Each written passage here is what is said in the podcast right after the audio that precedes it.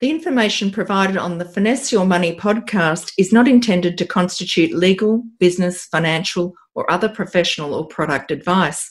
It is provided as general information only and is not intended as a substitute for personal advice from a qualified and licensed professional who is familiar with the facts of your particular circumstances.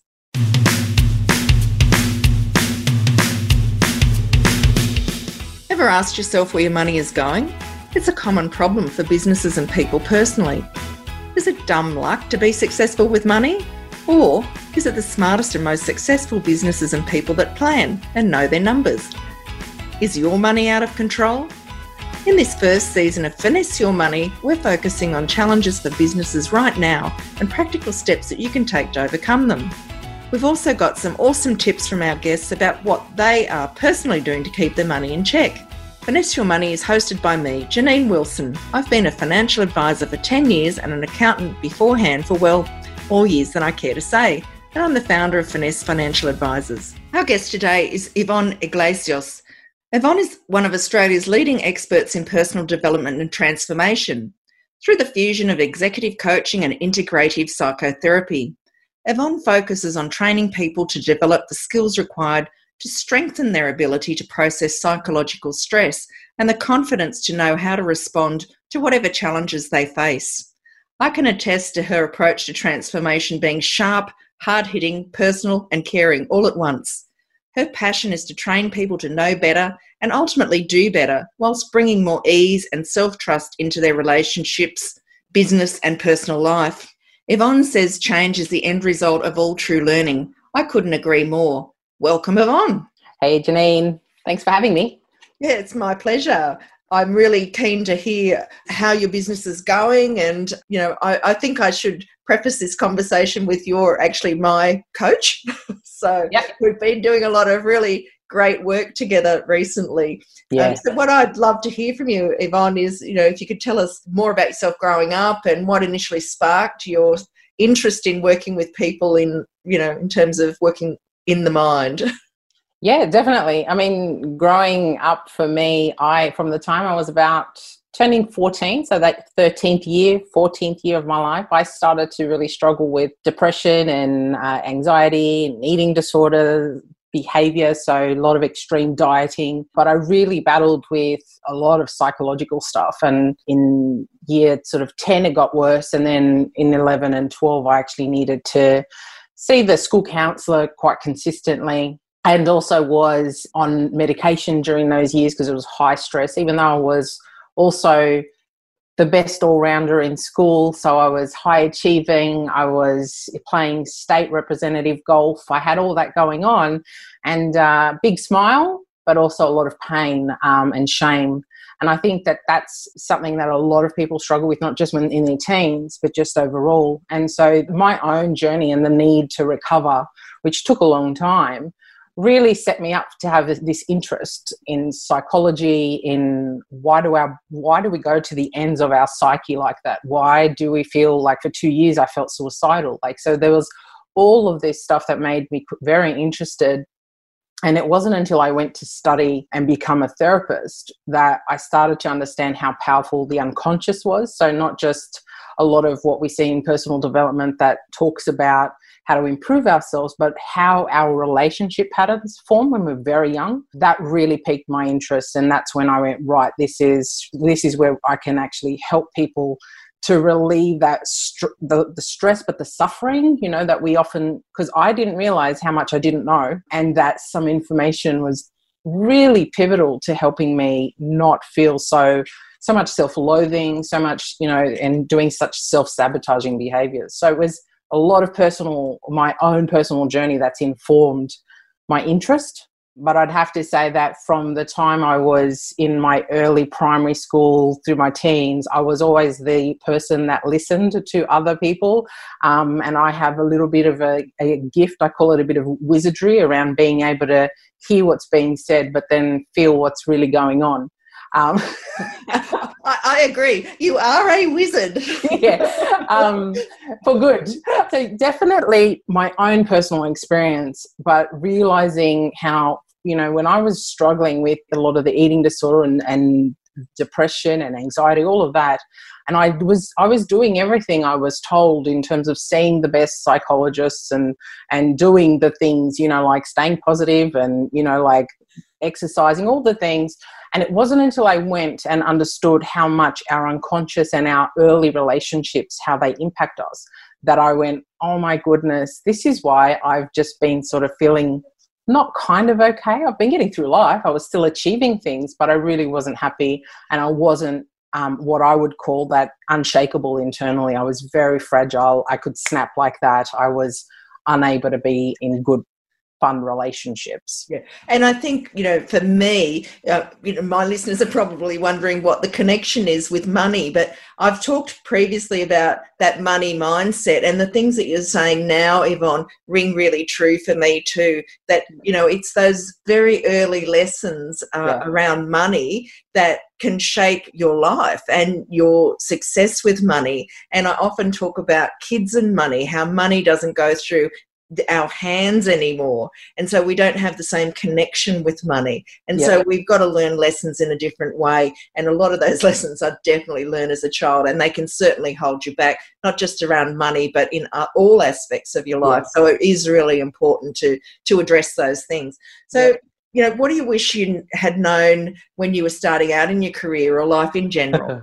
I really wish that I had known early on how important some of the the life skills that I teach people, like how important they would be fundamentally through my career, my business professional life. Because things like, you know, being assertive, knowing what my triggers are, you wouldn't know it now, but I grew up being a very passive person, which meant even though I had a lot of intellect, so I did great in all of my exams, great at uni, all of that stuff. But in terms of speaking up and speaking my truth, that's something that I've learned, something that I've trained myself in. But when I, I now wish I'd known that stuff, I, that I'd known how much shame and boundaries, how important they are. Like boundaries when people used to ask me to do extra work and stay behind because I was a people pleaser and couldn't stand people like saying no to people. I'd go, yeah, sure. And then I didn't realize how much I was collecting so much resentment. And, and we've talked about this where I say, yes. being able to say no is about really saving people from your resentment so you don't then collect it along the way.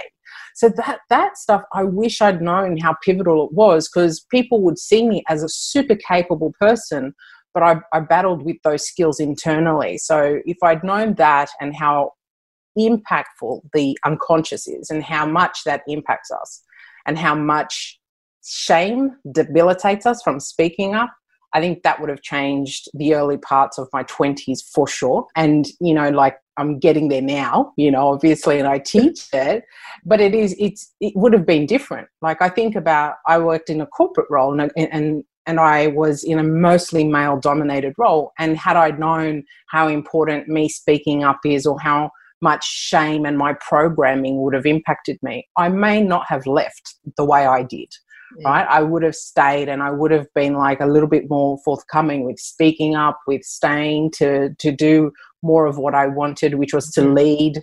So it would have been different then if I had those skill sets. Yeah, and I think you're absolutely right. When I look back over my career, I, the people I worked with, I mean, I don't think they were borderline psychopaths, although I think maybe one or two of them um, yeah. You know, they, whether consciously or unconsciously, stole your ego mm. and made you less confident about taking that next step in your career. And from that perspective alone, mm-hmm. you know, I look back at my career and say, what could have I achieved had that not happened? And I and I'd say to the listener the same thing that, mm. you know, if you haven't made those strides in your career, it's not necessarily all about you. Often it's people yeah. around you who yeah. steal your ego and steal your confidence. And so it's really important to address those things in your life yeah. and, you know, get stronger absolutely absolutely yeah for sure so they're the things yeah so what what have you done personally to get control of your money in this current you know yeah. covid crisis the COVID crisis. Well, I mean, for us, we, we, you know, me looking at our any unnecessary costs, you know, things like our subscriptions and things that you sort of keep but don't necessarily, they're not pivotal. So it was clearing out some of those things and then speaking to our accountant who knows our financial sort of landscape and getting feedback and guidance from them on best things to do. I mean, we reviewed ours literally the month before any of this started to happen and had really looked at um, putting some money into like our business development, you know, so getting our brand known because we know how important the work is.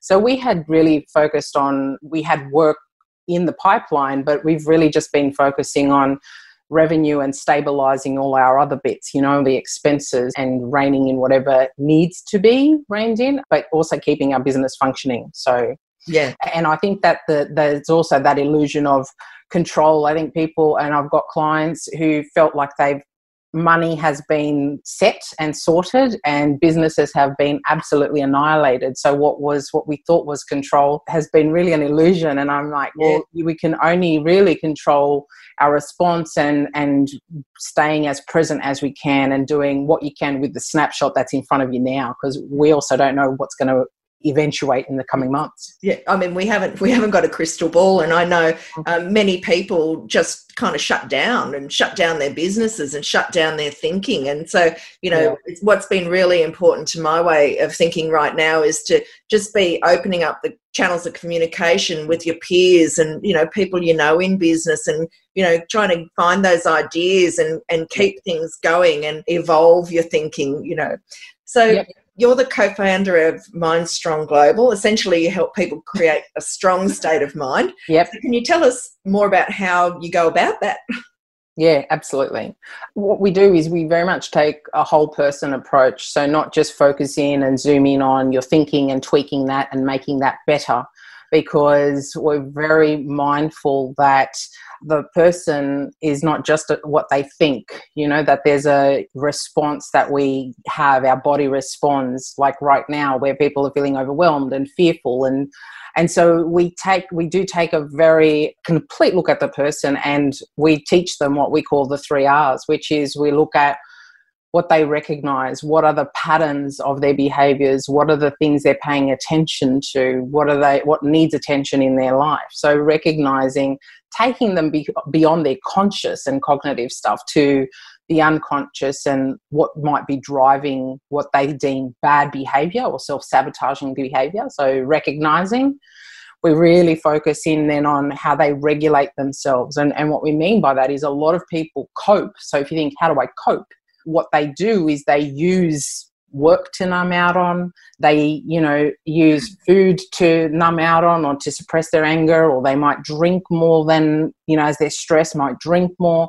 So we do things to cope and what we really focus on in that second r where we get them to rec- to regulate is to regulate their nervous system and to be able to tolerate the feelings mm. without needing a vice so we really so you can see this is more about not just telling yourself to be positive, right? This is really around noticing what the behavior is telling you. So we we we truly believe that when you understand why the behavior is being driven, so if you're a workaholic and you focus lots on working, why is that happening? What are you trying to avoid? And if you work out what that is and sort that out, you're able to actually have better boundaries around your work or better boundaries around food if that's your vice or alcohol so we work inside of the mess, if you think about it. Get down um, in the dirt. yeah, we, we well, it's about not shaming people yeah, into thinking right. you should do better, but actually go, hold on, every bit of you is trying to do the best they can, but we need to upskill. That's all it's telling me. If you're using work or if you're using food or if you're using alcohol or anything else as a numbing agent, then we need to help upskill you and help you feel internally sh- like stronger right? And then the respond, that's the third R. What we do is we really help people to learn how to respond differently to themselves, to other people, to situations. Now, that means usually moving away from a to do list like, you know, do yoga, do meditation, do this, do that, to actually speak up set some boundaries. Why aren't you setting boundaries? So we're looking at all the internal things like how to diffuse your triggers so that you're not highly reactive. So everything's about calming that internal, you know, stress response and getting you to have more functional, healthy ways to deal with things. So it's a whole person approach, not just think better. You know, we don't take that NLP approach where it's change your story. It's like where that story start from, and if we can help you to see that and make it lose the, you know, power that it has over you. Mm-hmm yeah then we can start to give you the tools to change how you're relating to yourself and to other people yeah so i think a lot of people get caught up in this power of positivity but yeah. for me i don't know we've yeah. spoken about this many yeah. times for me positivity is like fairy floss you know once that's melted in your mouth you just need more of that sugar more more and more of that sugar but you know unless you're really getting down there in the you know, back blocks of your mind and yeah. into into what's you know making you feel in the gut the way you do then mm. you, you know it's really hard to move forward you know and make a permanent positive change yeah the positivity is really just and, and that's why what we look at what you recognize and positivity can be a very short term approach to mm. fixing something. And that's not to say we endorse negativity. They're not the only two things there are. they're, not, they're not polar opposites. Yeah there's no bridge between them. And, and so positivity is actually one of the defense mechanisms that you know we teach people to recognize. It's like positivity can mean I can't tolerate, for example, right now we have a lot of fear and a lot of grief in, in society. And it's like, be positive actually invalidates people's experience. So it's a real um, important thing. And that's why we, we get people noticing what are my what are my usual ways of responding and if positivity is one of them we look at where that start and, and how sustainable is that yeah. So, what does it mean when you say you work with people who want to take a quantum leap into every area of their life and mm. they want to change their reality from the inside out?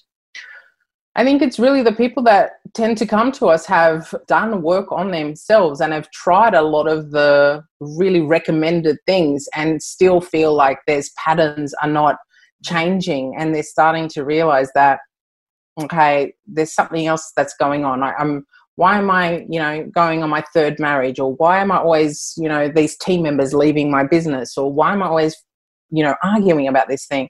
They want to check what the pattern is and they want to change things at a deeper level. So our work takes you out of that sort of very surface level stuff and gets you into freeing yourself internally. And whilst it can be messy, it's messier than thinking positively, or it's messier than, oh. you know. I couldn't agree with you more on that score.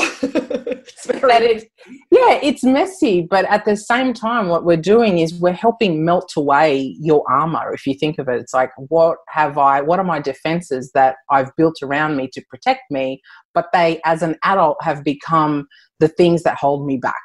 And so, what we do is we help to take that armor off. And you can only really do that by creating a space where the person feels really non judged, you know, that they can sense empathy and that actually the people in our team can tolerate the mess because I don't need you to be happy all the time and I don't need you to be positive all the time. I need you to be real. Yeah, yeah and you know i i think one of the big epiphanies from for me yvonne in having worked with you mm. is just realizing that connection between my you know and listeners may not know this but people close to me know this. I've had you know quite a bit of ill health in the last year but recognizing that connection and trying to address some of those things that can really help me get wholly healthy. Yeah absolutely. Because there's so much like for you specifically that so much of our well-being is connected to how we suppress things or not. And so that our approach is really like how do we not get people suppressing but real be connected and give themselves permission mm. to embrace that messy stuff because that's what makes us human. That's like they're the bits that make us real. And I think the world's dying for more realness, but we also don't know how to do it on a, on a global level. Yeah, true. So, what do you believe is the most important thing we should be focusing on at present in our home, in our business, in our community? Yep top thing if we can stay present in the moment is like such an important thing because i i see so many particularly in the business space forward thinking you know how am i going to get through this? And and they think about what needs changing and how to get through this rather than how do i stay right here where i am and slow down? Because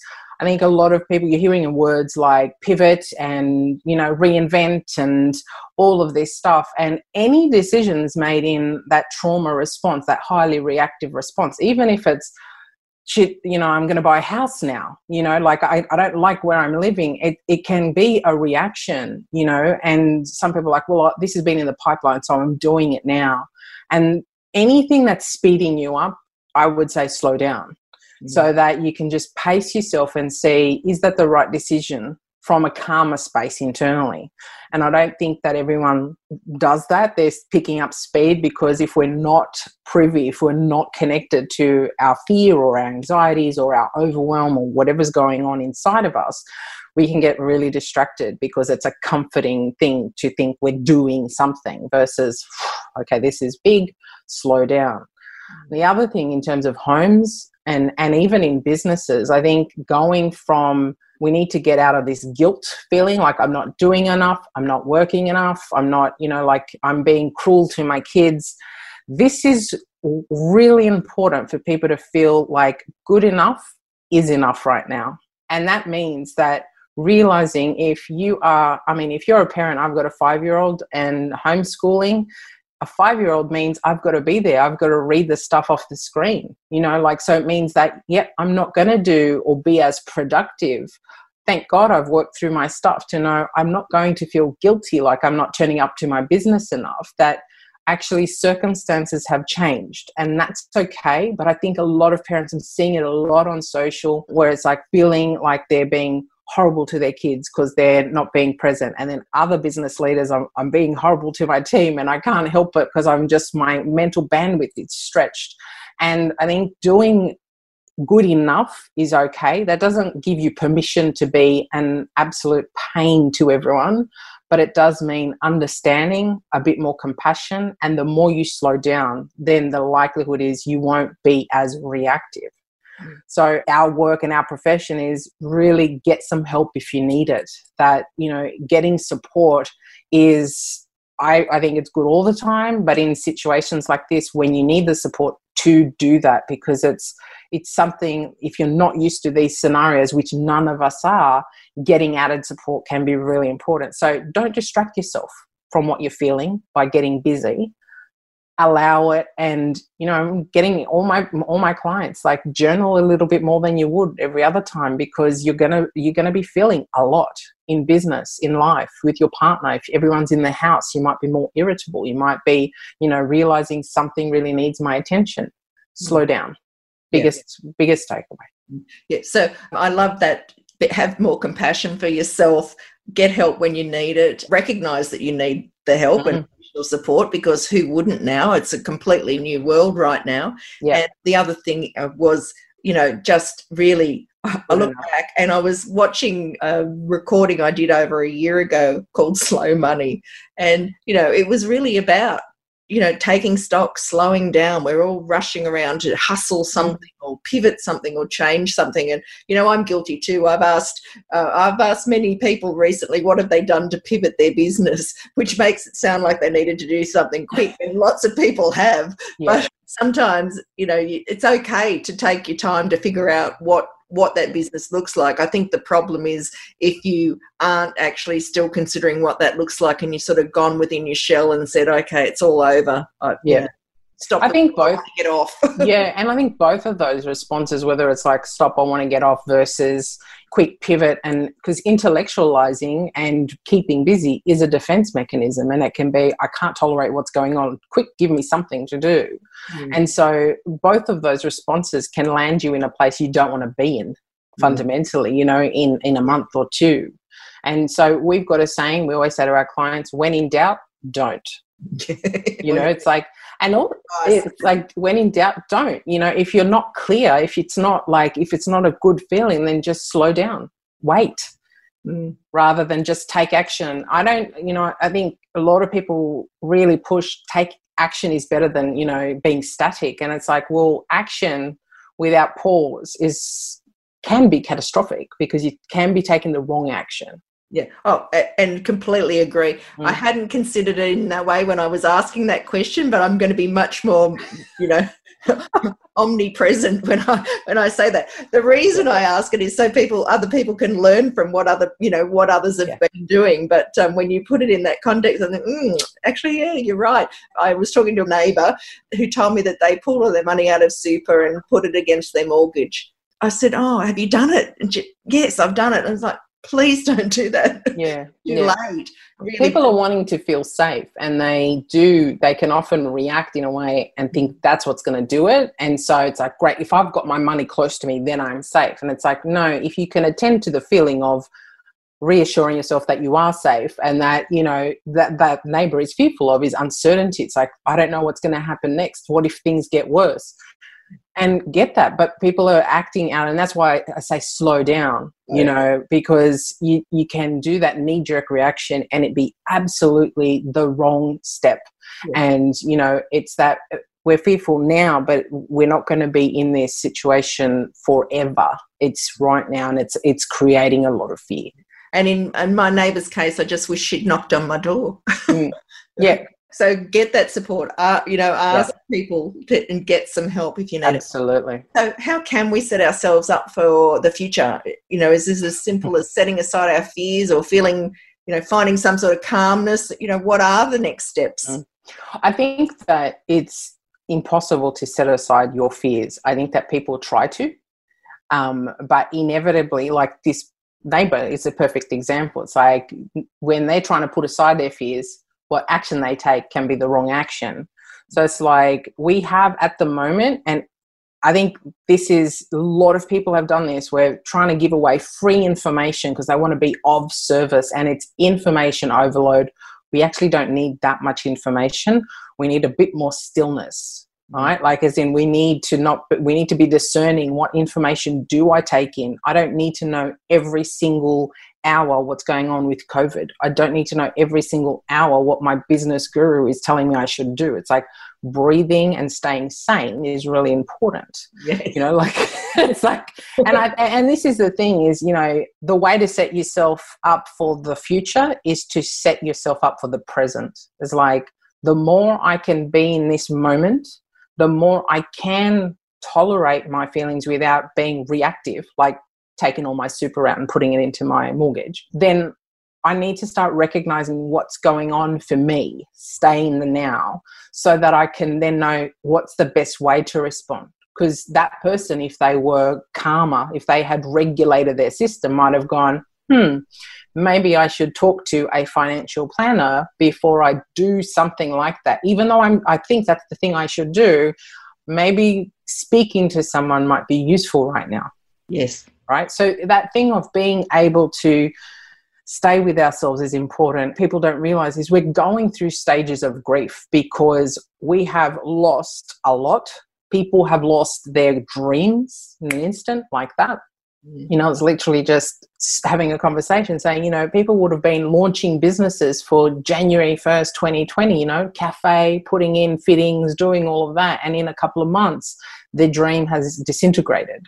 Mm. And so that thing of knowing that we're going through phases of, of grief and, you know, knowing that we go through denial when we do that, we go through anger, we go through, you know, like there's certain yeah. phases, but we don't all know where everyone is on that scale of you know grieving but the more we can be present and know that okay i'm noticing my anger spraying out a little bit i might need to calm my world down, my internal world down, because I'm getting narky with my team. I'm getting narky with my clients. You know, like I don't want to be here. it's like see your behavior mm. as information, right? And so if you're staying up too late, if you're, you know, losing your temper at your kids or someone in your team, that okay, my checklist now.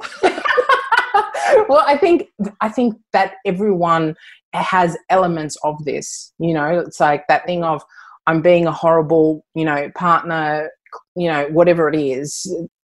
But it's like the more we can realize, right there, we are going through stages of grief. There's a lot of uncertainty, and I know people like, I don't want to be negative. It's time to be loving and positive. It's like the reality is inside of a trauma, you never say to someone inside of a loss, you never say to someone, you know, we're all in this together. I know exactly how you feel. Well, someone who's lost their business compared to someone who's absolutely fine and you know not impacted financially they can't say that mm.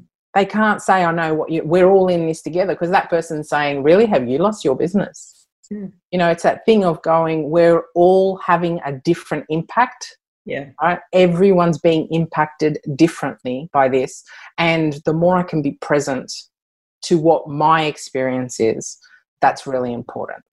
And i think it's you know having some understanding that we're all even though we're all experiencing covid that yeah. you know we're all experiencing it in a different way and being understanding of that and mm. you know, again ha- having not just compassion for yourself but compassion for others but being sensible about it you know if if you haven't lost your business and you're talking to someone that's lost their business you aren't going to say i know how you feel because i don't know how you feel yeah. Yeah, yeah, absolutely. And, you know, when we sort of move down the questions, I've got some actual things you can say. What are the things that I do say to people when that's the case? Because you can go, oh my God. And you can be asking, you know, like I know we're all being trained to, are you okay? And it's like the reality is in a situation where we feel lots of grief and lots of sadness and lots of anger, that we don't tend to say, yeah, I'm okay. you know, like, or you'll say, I'm fine, or no, and the person will be shocked so it's that thing of how do we connect with one another in a way that's not, yeah, I'm fine or no, I'm not. And that's the end of the conversation. Because at the moment, what we need is that, that sense of empathy and compassion for yeah. one another. Yeah.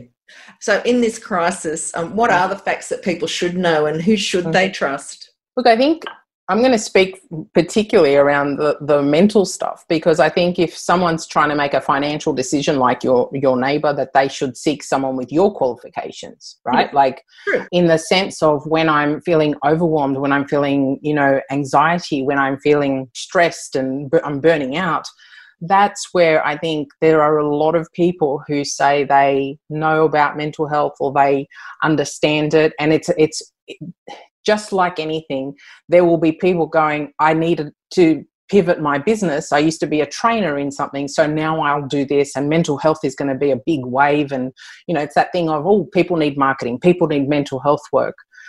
What I will say to people is be very mindful of who you choose to take guidance from when it comes to your psychological well being. Because if you think about it, someone who's had the experience of needing brain surgery they can say what their experience was, but that doesn't qualify them to be a brain surgeon. Yes, we've had this conversation. We have had this conversation, and I think it's really important because just because you've had the experience, or just because you've gone and done, and I'm going to say an NLP course or a course that's a mental health first aid, that does not then qualify you for understanding deep trauma and understanding how to help people in that psychological space because what happens is when someone finally feels brave enough to actually get help, if they are confronted by someone or approached by someone who doesn't have the right training, what can happen is they think, if that's the help I'm getting, I'm not doing it. And it, it makes them retreat.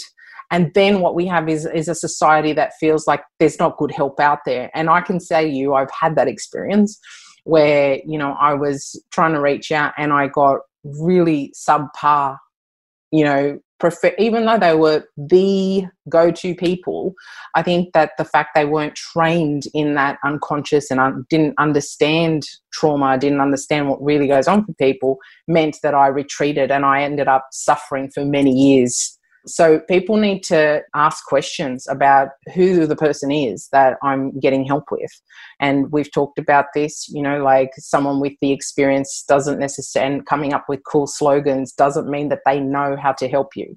Because a lot of what is recommended by those, the people with a little bit of training or a little bit of knowledge or personal experience are things like, and you can Google them, like make sure you go for a walk and make sure you, you know, avoid foods that make you more anxious. And so they're very surface solutions mm. to actually emotional problems. Yeah. And so that that happen that means people feel worse off because in this scenario where what we're currently experiencing, people will feel worse because those things like yoga or meditation or having, you know, hypnotherapy or aromatherapy won't always cut it because that's not going to teach me how to do better relationships. It's not going to teach me how to tell you you're annoying me. It's not going to, you know, it's not teaching you the things that cause more distress. Yeah. Yeah. it's just going to put more steam in the pressure cooker. Absolutely. And, and they're with the right skill set, because I'm not a believer that people should manage anxiety or any mental health issues or stress forever and a day with the right skill set that you don't have to. You can, of course, you know, yes, there's stress and pressure externally, but how you process it is really important. Yeah, great advice. Yep. So, what are three common questions that people are asking you right now? Yeah.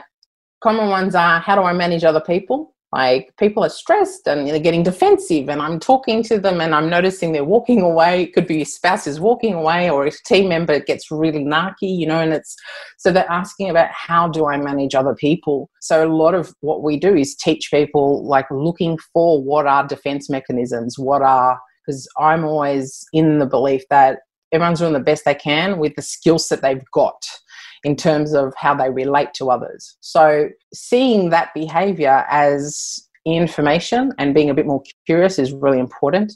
But that's one question how do I manage other people? How do I deal with my own guilt for not being the best version of myself right now? And I think that that's really around people's expectations that they need to be their best selves all the time, you know, being happy or high vibing or whatever it is they tell themselves. And the reality is, when you're going through something, you turning up today is going to look different to turning up when there's not a global crisis.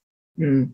Right? At, there's, it's, and it's not because people go, oh, you make excuses. It's like, and it's like not making excuses, it's having empathy and compassion for the fact that we're going through crazy times and that it's not about showing up as if nothing's happening because that is unhealthy. Yes. Right? It's unhealthy to just keep showing up and pretending like it's all good and there's like, you know, I don't want to talk about any of it. It's like it's happening. This stuff is happening. And the more you can actually be okay with it, the better.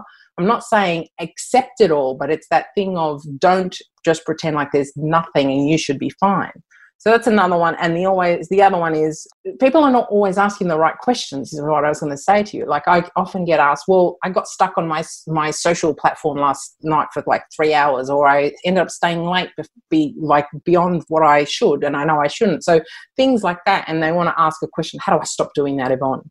And I always go, "Okay, the question is really, what were you trying to avoid that made you stay up?"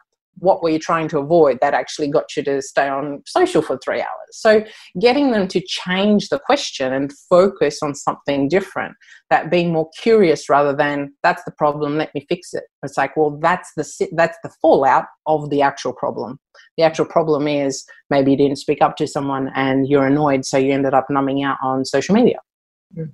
And they're like, whoa so getting people to think differently like i get asked questions like that like i I overate or I, you know, drank a bit more, I'm drinking a bit more than I want to. And it's like, great, let's look at what's the, the behavior, what's the scenario you're trying to avoid that's leading to that. So I gave you the questions, they give me the questions, but I get them asking the right questions. Questions, yeah, cool. So, have you made any changes to the way you do business since this mm. pandemic started? I mean, for me, I've known you online Yeah. yeah. Look, most of this, the work we do has always been online. Um, you know, our online groups, our online, we've got an online course that we then do um, online work with. The difference really has been for us, there's been some clients I see in person that everyone's online now. Obviously, we're not seeing people in person.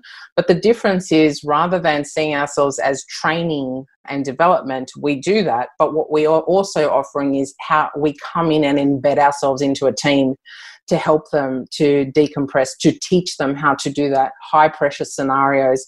Most people, even if they're in HR, even if they've done lots of leadership, they are not trained to know how to deal with trauma when it's actually happening. And that's our specialty. Like, that's what our training in, in psychotherapy has been understanding systemically what's going on and what happens for the person.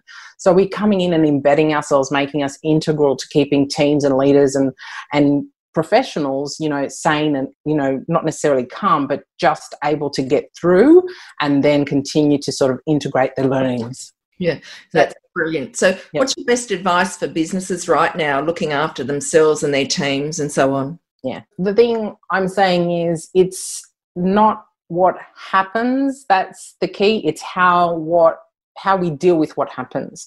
And so right now we've got a crisis. And what I keep saying to my business leaders is if you only focus on business strategy, like how do I pivot? What do I do? And if you're only focusing on how you're going to be impacted economically, mm-hmm. and you're making decisions based on that, and you're not able to hold in mind that you have to do things with compassion, with empathy, thinking about the human collateral damage. What is going to happen if we're highly charged and, and our relationships inside and outside of our business are falling apart? We're going to be six months down the track and you might have a viable business, but no one's going to be wanting to work with you. No one's going to want to live with you. We need to make sure that we think about the relationships we've got with ourselves because there's no point being viable but six months down the track you're burnt out because you avoided yourself or, or ignored your needs back now yeah right so that human the human aspect and not just like tokenistic yeah we, we signed up and did a resilience online course that's not what i'm talking about because learning something cognitive you know like intellectually does not mean that you know how to embody it does not mean that you know how to be compassionate towards yourself and other people and understanding. And that's why really learning how to have more compassion, less judgment, and focusing on the human, it has to be integral to actually what you're doing in your business right now and what you're doing for yourself, whether you work on your own or whether you've got a team. Paying attention to yourself is pivotal right now mm. and doing it in a caring way and so really doing the work doing the deep work.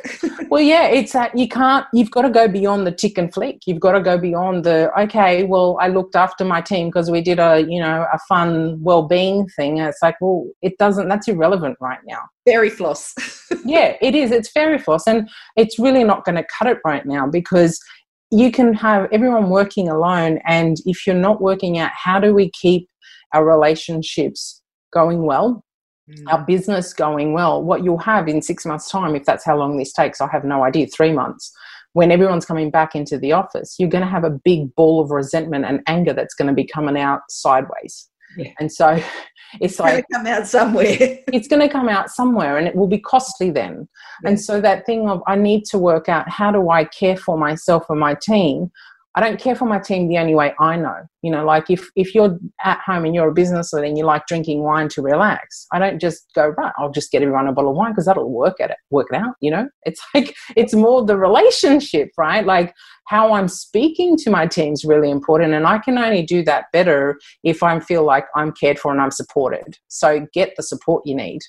Mm. So uh, it's interesting you said, Oh, I'm drinking wine at home, I'll get everyone a bottle of wine. It's been a bit of a bugbear of mine for about 20 years. My husband doesn't drink alcohol, but a couple of companies he's worked for, every year they give him a bottle of booze. Wow. Well, that's pretty yeah. irresponsible. They've never even asked him about whether he drinks yeah. alcohol and Yeah. Well it's also not taking the time to, to know that your person if he's yeah. been in, in those teams and realise that, oh, he doesn't drink yeah. So i i think that's just a prime example of what might build resentment. Yeah absolutely. Somewhere. I mean this what we've got is we need people to feel like they're seen and heard you know like acknowledged. And and you can't just do that with here i bought you this course to do or here let's get a let's get together and huddle or here let's do a friday afternoon online drinks. It's like those things are not necessarily going to make a person feel like they're connected and valued and I think that's what it's like. Fine, I absolutely understand businesses need to be viable economically. They cannot, you know, you can't do something that's not sustainable. But at the same time, you have to think, great, we could get through this, but we need a team at the end of it because it's going to end at some point. And when we come through it, we need our team to feel like they're rock solid and, and supported. And people are feeling so much more sensitive right now. Yep reality. It's you know it's is it the fear of the unknown or you know even just not knowing when this thing might end? I mean people are worrying about that. They might have kept their job for now but will they have kept it if this thing goes on for six months? Or yeah. you know what about if it's 12 yeah, absolutely. It's unknown isn't it? Yeah. yeah there's there is a lot of unknown. And the only thing you can ever do is you know be as honest as you can in the moment. And and that's like if you're someone who's always trying to be optimistic but not really sitting with okay well i might be optimistic but other people might be fearful. Mm. you know like and and i have to have compassion for that that they might be fearful and i feel like everything's going to be okay. But it's that so getting better at communication is important. And so i think that's key yeah. So, what values underpin you as a human and your business as well, and why are they so important mm. for you? well, you'll be able to vouch for these because I I live them, and it's what makes our business. It's part of the DNA of me and and, and the business fundamentally, and that's first one is being brave. And for me, being brave is like I'm going out on a limb and I'm going to, you know, go into the depths of something. I'm not just sort of scratching the surface you know like i'm not just doing that sort of tokenistic stuff. It's not like i look like i'm going to do change work. I'm in there. And anything i've that's right. Yeah and and being brave uh, I think that a lot of people think being brave means going out like this all the time, and sometimes being brave actually letting down a wall is it's actually letting vulnerable. Yeah, vulnerable. and and that's that's more for us that that thing of I'm putting myself out there, and I feel you know, vulnerable, and that's okay. And helping for us, it's helping others to do the same, to know that the, you know, the armor that they've had up all of their life to get through their upbringing doesn't need to be there and they can drop it and feel safe doing it. So for us, it's very much that be brave is like embracing vulnerability. And if I haven't done it myself, I'm not going to ask you to do it right? So it's like and I, and I embody all the bits of our business. I don't just know them intellectually. Mm. so that's one. The other one is empathy. That means for me empathy is really i have an emotional robustness which means i can tolerate you being messy. I can tolerate you falling apart. And in fact i very much invite that because i've done it myself. I know how scary it can be. But i also know that I don't because people blur sympathy and empathy. You know, I don't need to be in there with you. There's going to be times I'm not going to be liked because I'm going to be about helping you to really, you know, raise, grow up those bits of you that need more help right now. So that empathy is for me. If a, you think if a toddler was crying, I don't jump in there and start crying with the toddler right? Like I help to calm the toddler, I encourage, I acknowledge what they're going through. Like, uh, and then I'm emotionally robust to not go, oh my God, me too. Like I don't cry with the toddler. Like it's like I'm emotionally robust enough to hold the space for the toddler, right? So it's very much that. And finally, I think the last one, I hate using the word, but it's the only one I can I can name, which is being authentic. And I hate it because I think a lot of people use it and it's a it's a topical, it's a it's a word that gets thrown around a lot. Um, and I think people think that they're authentic, but they're often an adapted version of who they're really meant to be.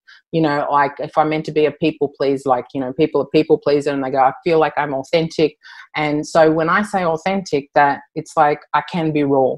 You know, and I think you've seen that when you sit in videos with me when I'm doing my lives. I, it's like you get to hear my experiences, which are messy and uh, all of that, because it encourages then other people to be able to do the same. That for me is authentic. It's like, I don't want you to be an adapted version of yourself that makes you feel tired. I want you to feel calm. I want you to feel okay in your skin. So they're really, I'd say, they're the three that are part of the DNA of me and, and the business. Yeah, and and I can absolutely acknowledge what you've just said because I know I'd spent a lot of time listening to your lives and participating there, but it wasn't really until I let those walls start to get really broken down and understand how that breaks mm. down and then how that can be rebuilt. I think it just turned a switch on in in my head when I made that realization. Yeah. Yep. Tell us three things that you've learned this past month. Three things. First thing is that we really have a lack of empathy in the business world and political world. I think that knowing, and I say that because I think shame has us doing a lot of crazy things and we need more empathy, more understanding for one another. And so the inability of feelings being okay in the business and political world mean that we end up being quite cold and and people feel more isolated. I've seen even before this crisis there was a there was major issues with mental health and burnout and, and stress. And I think that uh, the lack of empathy the lack of acknowledging any kind of feeling like we're, we're cool to talk about marketing sales and pivoting but we aren't okay to talk about you know the messy bits of our humanness and that there's grief and rage and all of those things we need to be able to do that so that the business and political world is more real mm. so i think that that's been a major one that i've, I've seen and, and the need for more empathy and more compassion without all the judgment without like stop making excuses you should be this and you know all of that sort of rah rah stuff. Um, you know, it, it's like it's great, you know, going to a workshop and getting that uplift. But you know, we don't live in those states. They're not real. They're not sustainable. And so I think they create a lot of shame where really we need to create more vulnerability and connection. Um, I think another one is like everything is changing and nothing's certain. And the more capable you are internally of tolerating the uncertain. Mm. the better you are to get through life. And I think that is one of the major things I've learned that, you know, people who, and I've had clients who feel like they had finances sorted or businesses sorted and they've just crumbled, collapsed because of a couple of major decisions from government. I mean, an unforeseen risk. So the more you can tolerate the uncertain, the better. And the other one is I've just been reassured of how important our work is and how important helping people to feel skilled internally to process stress healthier in a healthier way. How important it is that more people get to learn what the three R's are and understand the skills that help them to not feel shame and not feel overwhelmed and not feel anxious and all of that it really is so it's like it's given me a little boost and i know a lot of people doing this where it's like i know how important my work is and and the fact that we're taking a lot of what we've learned in psychotherapy to the business world i, I think it's like I really know the value of these skills for business leaders and their teams. It's pivotal. Mm. So, what are the top three tips for our listeners today? Something they can do right now yep. Uh, to help themselves, their business, or their teams in the long run? Yeah, and these are like I'm going to give you some practical stuff. So, be curious.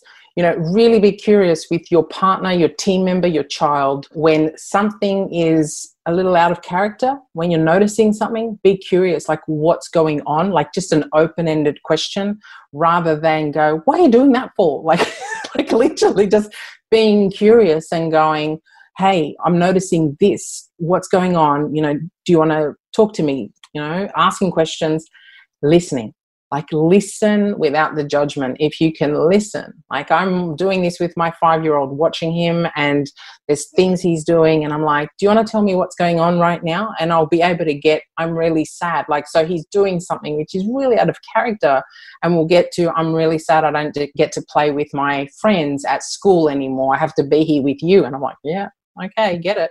it's like it's, uh, I'm not fun. I'm not as fun as a five year old climbing trees and equipment. Get it? You know, like so that's that's some of that stuff and um, don't try and fix things so like don't try and fix your partner don't try and fix your child don't try and fix see all the behavior as information like so it's like okay I haven't got the skill set. Remember, when we're stressed, our ability to articulate decreases. So, behavior is good information, and be mindful of your words. You, you know, be able to say stuff like if someone's saying, oh, I'm not fine, I've just lost my business, or I don't know if I'm going to be able to feed my child or you know pay my rent whatever it is not saying you'll be right we're all in this together everyone's in the same boat you know like suck it up kind of a thing it's like be able to say, I'm really sorry, and I don't actually know what to say. That is more real. Yes. That's more connected, right? That person's going to go, oh, great, I'm not just being invalidated and shamed for actually, pull, you know, pouring my heart out. And let the person just sit with that and say, I'm here for you. I don't know how I can help, but I am here and we'll get, you know, I'm, I'm going to help you however I can. Yeah. Literally, it's like without not needing to fix. You know, I know a lot of people doing great gestures, but it's like if you just did a gesture and miss the person, it can escalate that sense of isolation and loneliness and all the really um, extreme thinking we can get. So, more connection if we can, curious. Beautiful. So, where can we find you online? And do you have any go to resources to help our listeners today? Yeah, so I was going to say definitely you can find Mind Strong Global on LinkedIn, Facebook, and obviously our website. But what we're also doing is letting people book in a 30 minute call for $97. So if they actually need to decompress and they want to just run something by us, they can. If they, you know, we'll help as much as we can in the call, but then there's always the opportunity to do more work but you know that there's that offer. We are having some more actual hands-on reports coming out around how do you diffuse your own triggers and, and stuff like that. They're coming the next week but follow us. Website and linkedin yep. thank you more highly it's been great to hear your thoughts and ideas today yvonne and you know i think i should probably buy a 10 pack of those $97 Thank you. Yeah, no worries, darling. Thank you so much. Hope you enjoyed the show today and have some action steps you can take right now to get control of your money. Join me, Janine Wilson, next time for Finesse Your Money. Meantime, head to my website www.finesseadvisors.com or email me at admin at finesseadvisors.com to claim a gift voucher for a discovery session with me valued at $150 make sure you put gift voucher in the headline.